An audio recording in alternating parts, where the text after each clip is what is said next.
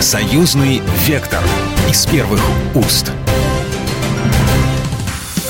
Здравствуйте, вы слушаете программу «Союзный вектор». А, наша программа о самых актуальных событиях, которые касаются нашего союзного государства России и Беларуси. Поговорим сегодня о геополитике. И э, у нас на связи Алексей Дермонт, э, белорусский политолог. Алексей, здравствуйте. Здравствуйте. А, вот зачитаю новость, которую э, опубликовали наши коллеги э, с телеканала «Царьград». Э, ЧВК «Вагнер» вновь не сходит со страниц западной прессы, а все из-за заявления премьера Польши Матеуша Моровецкого о якобы готовящемся захвате оркестрантами Сувахского коридора. Насколько я знаю, достаточно большой интерес сейчас к этому месту, что со стороны Польши они туда выдвинули какие-то дополнительные бригады, и со стороны и России, и Беларуси тоже. Давайте нашим слушателям вообще поясним, что это за место такое, да, и чем оно стратегически для нашего союзного государства важно. Сувалский коридор – это такая небольшая территория, которая находится, с одной стороны, между Калининградской областью России и Республикой Беларусь, а с другой стороны, э, это пограничье Польши и Литвы. То есть это кусочек территории, ну, где-то протяженностью около 40 километров. И натовцы, поляки, литовцы очень боятся, что вот в какой-то момент мы решим в союзном государстве объединиться между Белоруссией и Калининградской областью, а для них это очень уязвимый участок, то есть его сложно там им, как говорят, защищать, и поэтому очень много спекуляций вокруг того, что вот э, вдруг мы решим двинуть свои войска туда, а, им нечем защищаться, у них нет сил, и а, они в своих вот страшных мечтах предполагают, что в конце концов Беларусь через Калининград получит выход к морю, ну, естественно, они от этого в ужасе и пытаются запугивать э, своих обывателей тем, чтобы этого не допустить. Знаете, Алексей, мне кажется, что они сделали все для того, чтобы э, Россия и Беларусь сейчас э, стали интересоваться этим местом. Они закрыли выход из Калининграда через сухопутные границы. То есть они сделали все для того, чтобы сейчас мы как-то так хотя бы обратили внимание даже. Вы знаете, да, мы понимаем, что они создают сами своими руками казус белли, то есть э, причину возможной войны, если будет действительно блокада Калининградской области, если, как они заявляют, будет блокада логистическая Беларуси со стороны Польши. Ну а что нам остается делать? Во все времена подобные блокады приводили только к войнам и конфликтам. То есть вместо того, чтобы выполнять международные договоренности о свободном транзите там, через территорию Литвы в Калининградскую область, а, вместо того, чтобы как-то совместно логистику развивать, наоборот, они говорят, что сейчас Балтийское море – это внутреннее море НАТО. То есть вот намеки идут постоянно.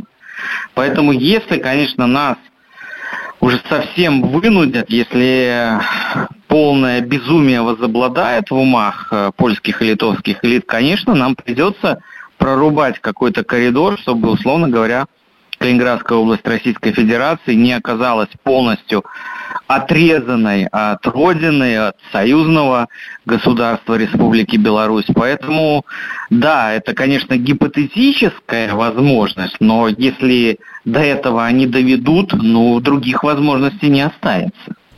Я вот, э, насколько знаю, Варшава сейчас дошла до такой степени боязни. Они считают, что вагнеровцы могут переодеться в белорусских пограничников, ну и дальше уже, значит, э, как-то на границе активизироваться, либо, может быть, в беженцев переоденутся. Конечно, сложно, да, будет, наверное, беженцы э, вагнеровцы как-то вот спутать с кем-то, да. Ну, вот, вот эти вот все варианты проникновения, насколько они верят в них, это все пугалки или это действительно они такой сценарий для себя рассматривают, и, естественно, сценарий противостояния этому?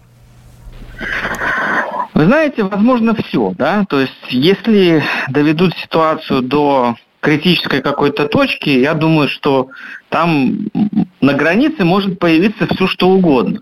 Тем более мы видели, как те же самые беженцы, э, смуглые ребята с ножовками спокойно справляются с этим железным забором, который они там построили, да, если немножко их подучить, то я думаю, что они эти заборы будут беспрепятственно проходить.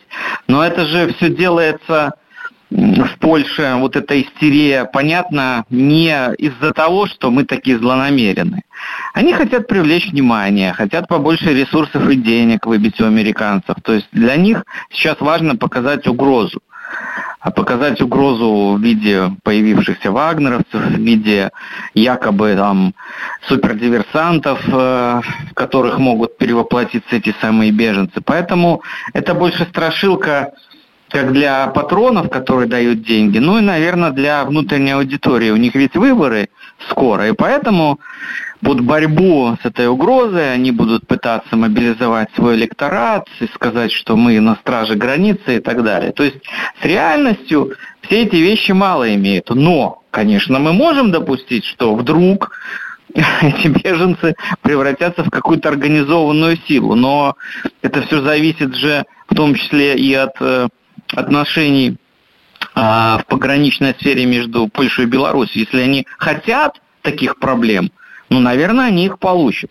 Мы же всегда были настроены решать проблемы вместе. Но Польша с некоторого времени прекратила всякое сотрудничество в сфере а, приграничного общения.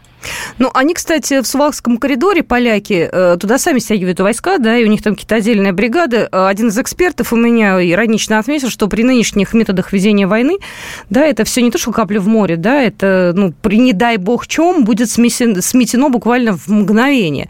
Вот, то есть это тоже какая-то такая психологически такая вот, э, я не знаю, история нереальная, вот эти все войска стянутые, вот эти все страшные вот эти лозунги.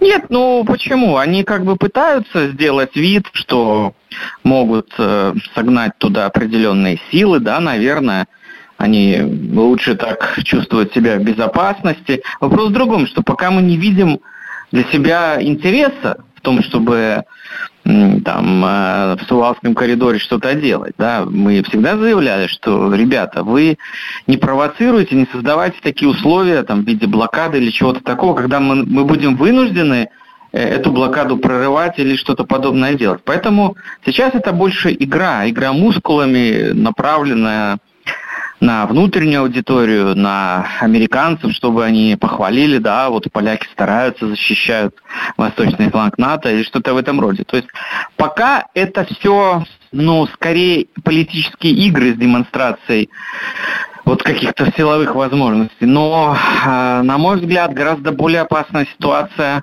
складывается на Западной Украине, которую поляки рассматривают как уже фактически часть своей территории. Вот там может быть э, конфликт. А что там?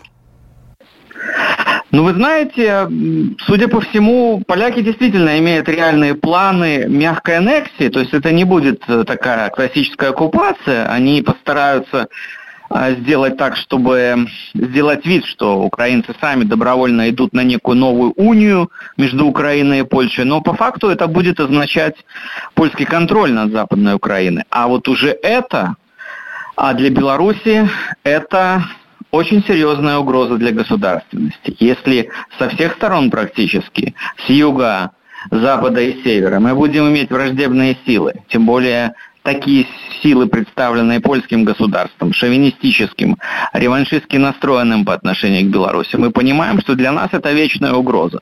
А чтобы не допустить этой вечной угрозы, это значит, что поляков нельзя опустить для контроля на Западную Украину. Это значит, придется применять какие-то меры, чтобы этого не произошло. Какие? Пока не берусь судить, но, судя по всему, и Лукашенко, и Путин эти меры обсуждали в Петербурге. Ну, кстати, ведь сказал же Александр Лукашенко, что есть люди, которые на Западной Украине тоже не хотят вот этой экспансии польской, и мы их тоже будем поддерживать. Это вот он то имел в виду, что мы это так просто не оставим? Естественно, в том числе и это. Я уверен, что далеко не все украинцы будут рады полякам и их господству. Да, это будет обставлено под якобы добровольное вхождение или сотрудничество с поляками, но по факту это будет означать господство э, польских панов над, э, в том числе, православными украинскими территориями. Поэтому я уверен, что там возникнет сопротивление. Ну а если Лукашенко сказал, что мы это сопротивление поддержим, значит, так оно и будет. Ну и последний вопрос. Э, сегодня только у меня в новостях было. Вагнеровцы активно сейчас э, тренируются в Беларуси, обучают, э, обучают ведению э, тактики боевой в реальных условиях. Э, вот этот вот обмен опытом, он с какой целью? Ну, наверняка с какой-то далеко идущей. Конечно, далеко идущий. Здесь уже руководство нашего силового блока не скрывает, что армии этот опыт нужен, потому что армия, которая ну, не воевала, да, она все-таки не может считаться полноценной. Поэтому этот опыт мы перенимаем, да, вот в таких условиях, скажем так, пока более-менее спокойных, он понадобится – Особенно опыт там, ведения боевых действий в городской застройке, того, чего белорусская армия вообще не знала там, последние десятилетия. Поэтому это крайне важно. Мы готовимся, мы готовимся прежде всего защищать свою землю, да, чтобы не было никаких угроз, никто не смог на нас напасть. Но, опять же, мы видим, ситуация динамично меняется, и никто не может предсказать, что будет завтра и что будет на той же территории Украины, в том числе западной, как там нам придется действовать, в каких условиях. Поэтому нужно готовиться ко всему и к действиям в разных условиях. Надеюсь, что нам это не пригодится. А тренировки, они всегда полезны. Спасибо большое. Алексей Зирман, белорусский политолог, был только что в нашем эфире. Вы слушаете программу «Союзный вектор». «Союзный вектор» из первых уст. «Союзный вектор» из первых уст. Я еще раз всех приветствую. Вы слушаете программу «Союзный вектор». Я Екатерина Шевцова. Наша программа о самых актуальных э, проблемах, о самых интересных новостях, которые касаются России и Беларуси, нашего союзного государства. И сегодня мы обсуждаем э, ситуацию э, на границе э, Беларуси с Польшей и также, естественно, все это в разрезе с, с Россией. Мы сегодня говорим о м, бойцах ЧВК «Вагнер», которые, по словам премьера Польши Матеуша Моровецкого, могут в ближайшее время занять Сувалский коридор. И, в общем, значит, для Польши ситуация с их точки зрения, мягко скажем, не очень приятно. Э, Кирилл Евгеньевич Коктыш у нас на связи, э, профессор МГИМО. Кирилл Евгеньевич, здравствуйте. Здравствуйте. Вот в предыдущей части программы мы разбирали эту новость с белорусским политологом. Теперь бы хотелось услышать российскую сторону, потому что, возможно, будут некие разные взгляды. Э, Сувахский коридор в данный момент для России место стратегическое или его значение все-таки преувеличено в данный момент со стороны Польши? Нет, понимаете, Сувалский коридор имеет для России критическое значение э, в случае, если потребуется пробивать сухопутный коридор в Калининград. Дело в том, что Балтийское море вступлением э, Швеции и Финляндии в НАТО превращается фактически в море, большей части, где закреплено присутствие НАТО, а конфигурация берегов, в общем-то, позволяет э, в изрядной степени заблокировать не крупными силами, даже крупные силы, да, то есть в этом плане там не очень благоприятная ситуация. Поэтому вариант э, обеспечения снабжения в Калининград в случае недружественных действий Запада, в случае недружественных действий НАТО, вот, вариант его защиты через Сувалковский коридор, естественно, он был и остается таким. А подразумеваемой опцией на которую придется пойти в случае, если Запад нарушит все мыслимые и немыслимые правила игры. Но очень бы хотелось э, верить, что Запад до этого не дойдет. Ну, Запад дошел до того, чтобы все-таки изолировать Калининград в какой-то степени, да, и не дать людям возможность нормально Но туда... Это, да.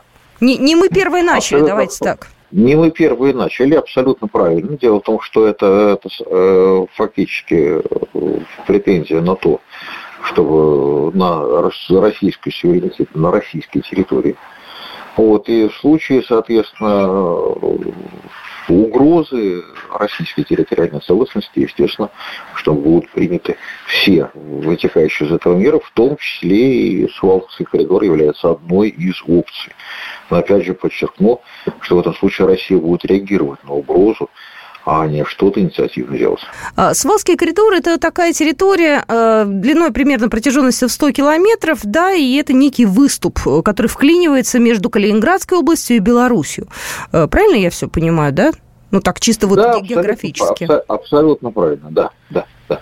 И э, когда он имел вообще хоть когда-нибудь вот до настоящего момента это какую-нибудь стратегическую функцию? Может быть, э, он и раньше был таким камнем преткновения, да, и каким-то вот таким стратегическим отрезком, еще до нашего обострения? Не, конечно, он был актуален в период э, Второй мировой войны, то есть в этом плане э, эта ситуация, географическая конфигурация, она достаточно понятна вернуться к этой теме, то есть теме Суалковского коридора в случае, там, если возникнет вопрос. Хотя, опять же, не мы про него заговорили, а про него заговорила Польша. То есть стоило 100 вагнеровцам переместиться в Грозно, как тут же Польша закричала, что это перемещение в сторону Суалковского коридора, но каким образом 100 вагнеровцев могут захватить и контролировать 100 километров территории, это уже понятно, что при всем признании потому что профессионализм вагнеровцев как-то в это на самом деле верится с трудом. Знаете, я вот заголовки посмотрела в СМИ. Э, Сувалский коридор – страшный сон для НАТО. Освободит ли Вагнер Сувалский коридор? То есть такие пугающие заголовки, особенно про страшный сон для НАТО. Ну, на самом деле, дело в том, что география, наука такая достаточно суровая. Если говорить э, про Прибалтику, если говорить про возможность, но опять же, если мы будем обсуждать сценарий полноценной конфронтации НАТО и России, то в общем-то выясняется, что на той же Прибалтике вряд ли где-то можно найти ту же самую точку опоры. Да? То есть ну, тяжело базировать авиацию в стране, а которую, в общем-то, самолет пролетает за несколько минут. Там, на самом деле, войскам НАТО зацепиться будет мало за что в случае чего. Ну и, опять же, раздражающий фактор в виде, соответственно, западной, в первую очередь, польской агрессии в отношении а, Калининградской области. Ну, не агрессия, а совершенно недружественного поведения. То есть в этом плане э, понятно, что, в общем-то, это будет страшно, либо не страшно сон для НАТО.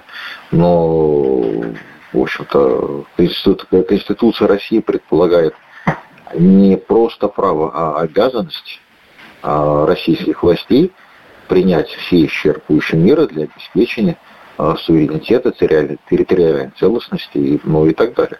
То есть в этом плане понятно, что если российский интерес окажется под угрозой, то сценарии будут разные. Но и Сувалковский коридор относится к списку неприятных, крайне неприятных для нас сценариев, но которые, естественно, почему мы их должны исключать? Это как раз таки наименее опасный, наверное, для России способ решения проблем. Насколько я понимаю, из различных СМИ там сейчас находится около 6 тысяч военнослужащих НАТО. Там и э, американские э, войска, и французы там есть, и шведы, и немного поляков. А вот. И, как говорят некие эксперты военные, их готовят к наступательным действиям э, войска НАТО. Возможно ли с их стороны начало какого-то действия в нашу сторону? Знаете, в нашем сумасшедшем мире сегодняшнем возможно все. Ведь выяснилось, что в 2020 году та же Польша планировала, в общем-то, ввести гуманитарную миссию в кавычках в Гродно. Вот, и для этого, собственно говоря, там на границе уже были развернуты учения. Но и самое главное, что Польша рассчитывала, что в 2020 году там белорусская власть будет свергнута, а новая власть немедленно обратится к Польше с призывом о содействии в обеспечении безопасности. Таким образом Польша сможет получить контроль над Западной Беларуси, пока будет общая неразмериха. То есть такие планы были, они были совсем недавно, в 2020 году. Почему их, опять же, не может быть сейчас? Понятно, что эти планы вынашиваются и существуют как в штабных планированиях, так, в общем-то, и в тех вещах, которые так или иначе вытекают в прессу. То есть, ну, другой вопрос, что военные моделируют всегда все возможные сценарии. Э, совершенно не обязательно, что политики будут опираться именно на этот спектр. Политический выбор обычно более узкий, нежели выбор военных. Вот. Но, тем не менее, да, в общем-то, здесь получается, что в случае, а, то есть понятно, что НАТО рисует э, самые разные планы, самые разные конфигурации, в том числе и такое безумие, как, в общем-то, втравить Европу в полноценную а, войну с Россией.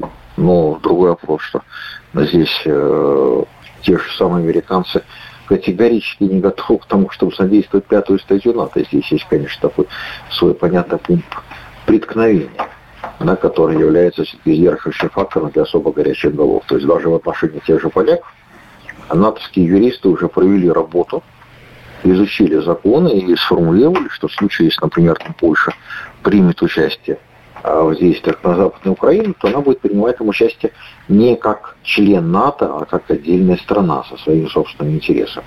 То есть вот такой вот интересный юридический пассаж, что можно, оказывается, сказать, что я в домике, вот это вот не считается. Да, да это, это, это, это ваше, это мое. Да, да, вот здесь НАТО, а вот здесь вот не НАТО. Но, то есть, если, опять же, западные юристы настолько издеваются над духом и буквой любых принципов, поэтому я думаю, что с ними ничего абсолютно исключать нельзя. Мне вот интересно, а им есть чем воевать-то? Я просто смотрю новости, опять же, ну, я делаю выводы из открытой информации. И Европа свою технику поставляет сейчас э, Украине, и Польша та же. Им вообще есть с чем ввязываться сейчас, если их в одиночестве составляют, оставляют американцы один на один, и НАТО не вмешивается? Ну, Польша является достаточно обеспеченной армией. И в этом плане поляки, в общем-то, в изрядной степени модернизировали свои силы, и это такой серьезный удар на кулак, который может сделать много неприятностей. Вот, поэтому именно чтобы его уравновесить, наверное, что это был одним из аргументов для передачи Беларуси тактического ядерного оружия. Понятно, что контролирует выстрел Россия, но оружие находится, в общем-то, непосредственно в зоне вероятного применения или потенциального применения. И понятно, что эти решения, они достаточно тяжелые решения, они принимаются в ответ на реальную угрозу. Поэтому Польша качала, накачивала военные мускулы. Она, в общем-то, особо не делилась техникой. А если делилась, то старьем, взамен которого получала, в общем-то, какое-то новое американское э, альтернативы. Вот, поэтому Польша, это, польская армия, это серьезно. Вот в отношении Франции, Германии, Британии можно спорить, насколько там, э, соответственно, реально там опустошены либо не опустошены склады. Насколько там все плохо или неплохо. Но у Польши все в порядке, они, в общем-то, собирались восстанавливать Речь Посполитую, э, в общем-то, в очередном создании с Польшей от моря до моря. И в этом плане такая достаточно серьезная угроза, которую игнорировать ну, категорически нельзя. Ну, Понаблюдаем за ситуацией. В любом случае, э, сегодня было заявление директора второго департамента стран СНГ МИД Алексея Полищука о том, что э, гипотетически российское тактическое ядерное оружие с территории Беларуси может быть выведено только в случае, если США и НАТО откажутся от деструктивного курса на целенаправленный подрыв безопасности России и Беларуси. Поэтому мы там надолго, я бы даже сказала, навсегда. Поэтому вариантов для них никаких, мне кажется, уже и не оставляем. Э, спасибо большое. У нас в эфире только что был Кирилл Коктыш, Э, профессор МГИМО, политолог. Кирилл Евгеньевич, спасибо вам большое. Спасибо вам. Но это была программа «Союзный вектор». С вами была Екатерина Шевцова. До свидания. Программа произведена по заказу телерадиовещательной организации Союзного государства. «Союзный вектор» из первых уст.